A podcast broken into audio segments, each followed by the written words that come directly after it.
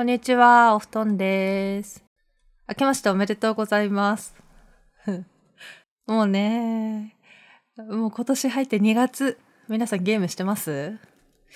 私はね、してる。なんかさ、毎月、毎月何のゲームをしたかって文章を書いて、毎回ブログに上げてるんですけど、今回1月のゲーム活動の報告の文章全然書きたくなくて、もうラジオ撮ることにした。なんでかっていうと、1月すごい大事なことがあってね、プレステ5を買ったの。そのプレステ5を買ったことをすごい長々とブログにしたためたかったんだけど、なんか書けなくてさ、でもずっとプレステ5を買ったっていう話をずっと誰かにしたくて、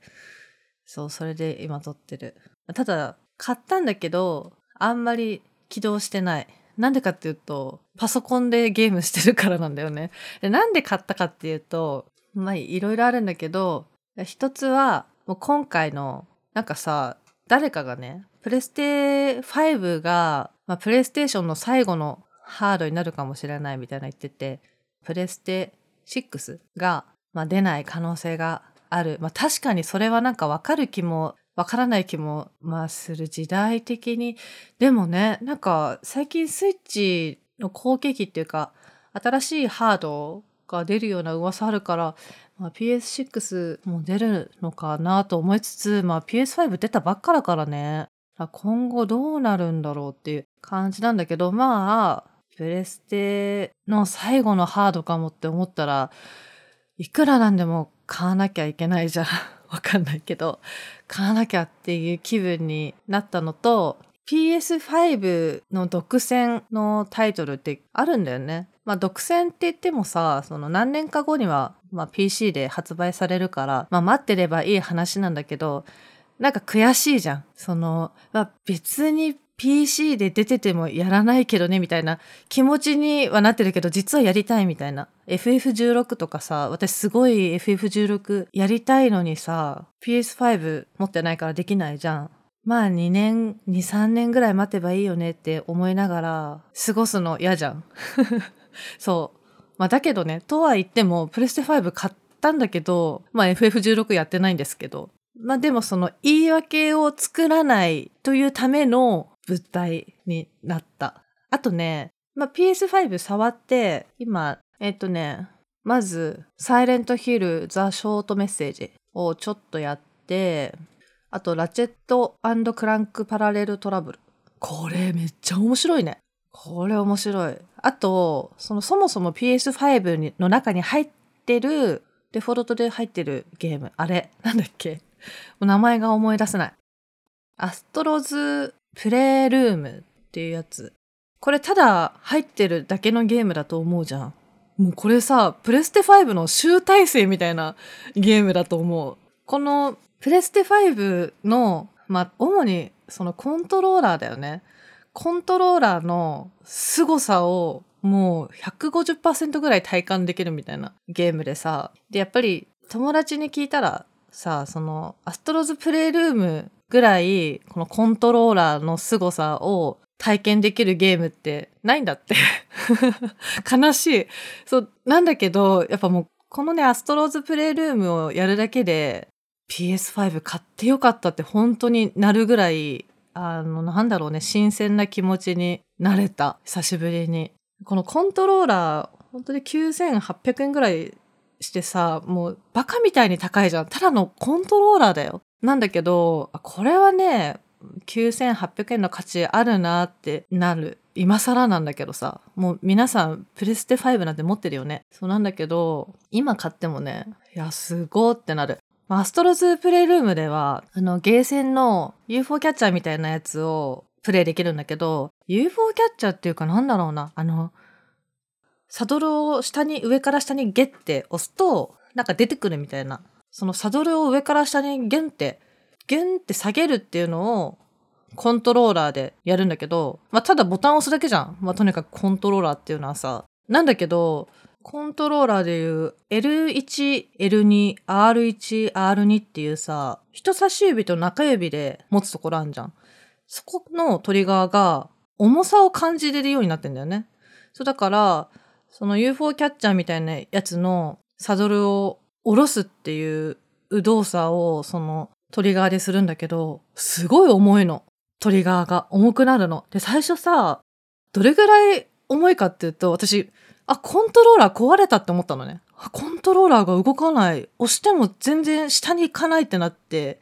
え、どうしようってなったの。それぐらいね、重くて。で、グッて、グッてやったら、サドルがさ、下にペッてなったの。あ、これ、重さ、ここでやってんの？みたいな感じでさ、もう感動しちゃって、もう何回も何回もこのグッグって、グッグってやったり、あと、ラチェットクランクでさ、あの、銃を撃つとき、銃を撃つときってさ、R2 じゃん。R2 のトリガーでやるんだけど、それもめちゃめちゃ重いわけよ。その銃を撃つ時のその重さを、そこのボタン1個で表現しててさ、もうこれ、何？とか思いながらもう無駄に銃を撃っちゃうわけ。こういう体験ができる。あとさ、アストロズルームでもうすごい感動してずっとそこにいちゃったのがさ、まあ、振動でいろんな環境音とかをなんかもっとダイナミックに教えてくれるんだけど、それプラスコントローラーから音がするのよ。これでもプレステ4の時もあった？なんか気がするんだけど、まあ、とにかく自分のこのイヤホンじゃないコントローラーから音がするの。プレイヤーをさ、ジャンプさせたりとか歩いたりしてる時の、この歩いてる時の例えばさ、なんていうのな、金属の床を歩いてる時ってカンカンカンカンって音すんじゃん。そのカンカンカンカンっていう小さい音がコントローラーから出てくるの。カンカンカンカンってあとその振動カンカンカンカンってさ結構小さい振動でカンカンカンカンってなってる。もうこれがすごくてさ、すげえよ。もうすごいしか言えないんだけど、あとあの、雨が降ってるステージがあるんだけど、雨降るとさ、キャラクターがさ、傘さすの。傘さすとさ、まあ、隣のトトロみたいにさ、傘の布にさ、雨がパッパッパッパッパッパって、パッパッパ、パッパッパじゃないな。なんだろうな。ポーポーポーみたいな。まあ、なんでもいいんだけど、パッパッパッパッパッパみたいな、布に水が落ちる音ってあるじゃん。あれがさ、コントローラーの音とわずかな振動でそれを表現してくんの。もうこれやられたなってなった。もう、何これと思って、その雨のステージはずっといちゃった、そこに。もう、すごくないと思って。ずっといちゃった。もうすごかった。そう。あとね、まあその、通常のコントローラーにもあるような、そのジャイロ。ジャイロでいろいろできたりするんだけど、そのやっぱ他のコントローラーと違うのって、その、ジャイロプラス、コントローラーの音、振動振動がさ、なんかコントローラーのサイト見たんだけどさ、一箇所じゃないんだよね。いろんなところに振動する場所があって、なんか手触りが違うんだよね。他のコントローラーと比べて。もうとにかくね、めっちゃ感動した。プレステ5の何に感動したって、プレステ5本体じゃなくて、このコントローラーにとにかく感動してさ、まあびっくりした。で、なんかさ、で最近出たさ、と、プレイステーションポータルみたいなの売ってるじゃん。確か。もう、もう売ってるの？あ、そうそう。なんか3万円ぐらいのすごい高いやつね。これその、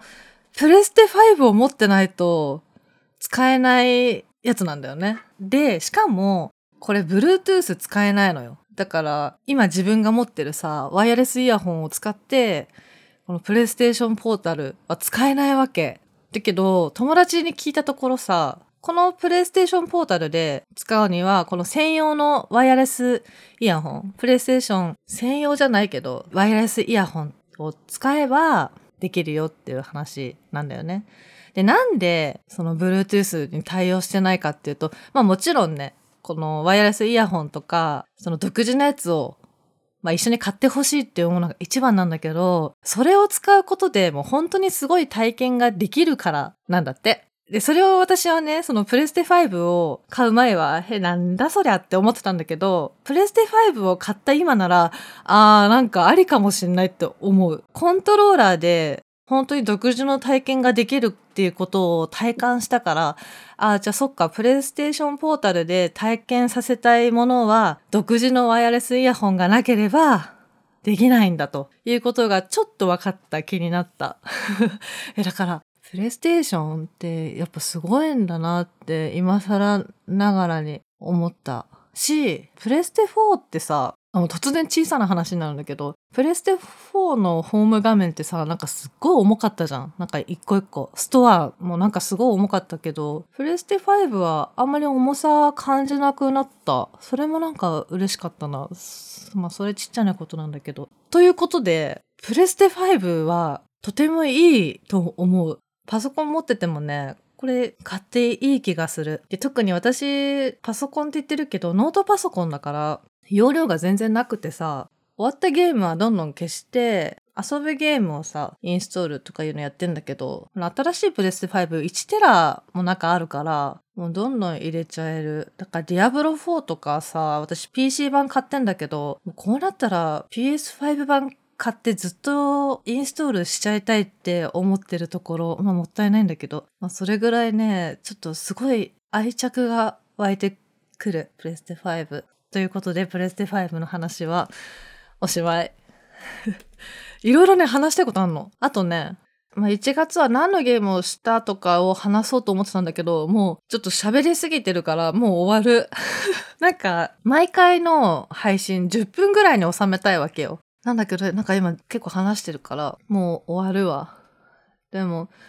まあ、まだ話したいから、また近々話します。では、あの、そうだ。プレステ5のおすすめのゲーム教えて。でもさ、プレステ5でおすすめのゲームってさ、結構限られない？限られるっていうのもすごい失礼な話だけどさ、パソコン持ってる民にしてはさ、被っちゃうよね。プレステ5の素晴らしさを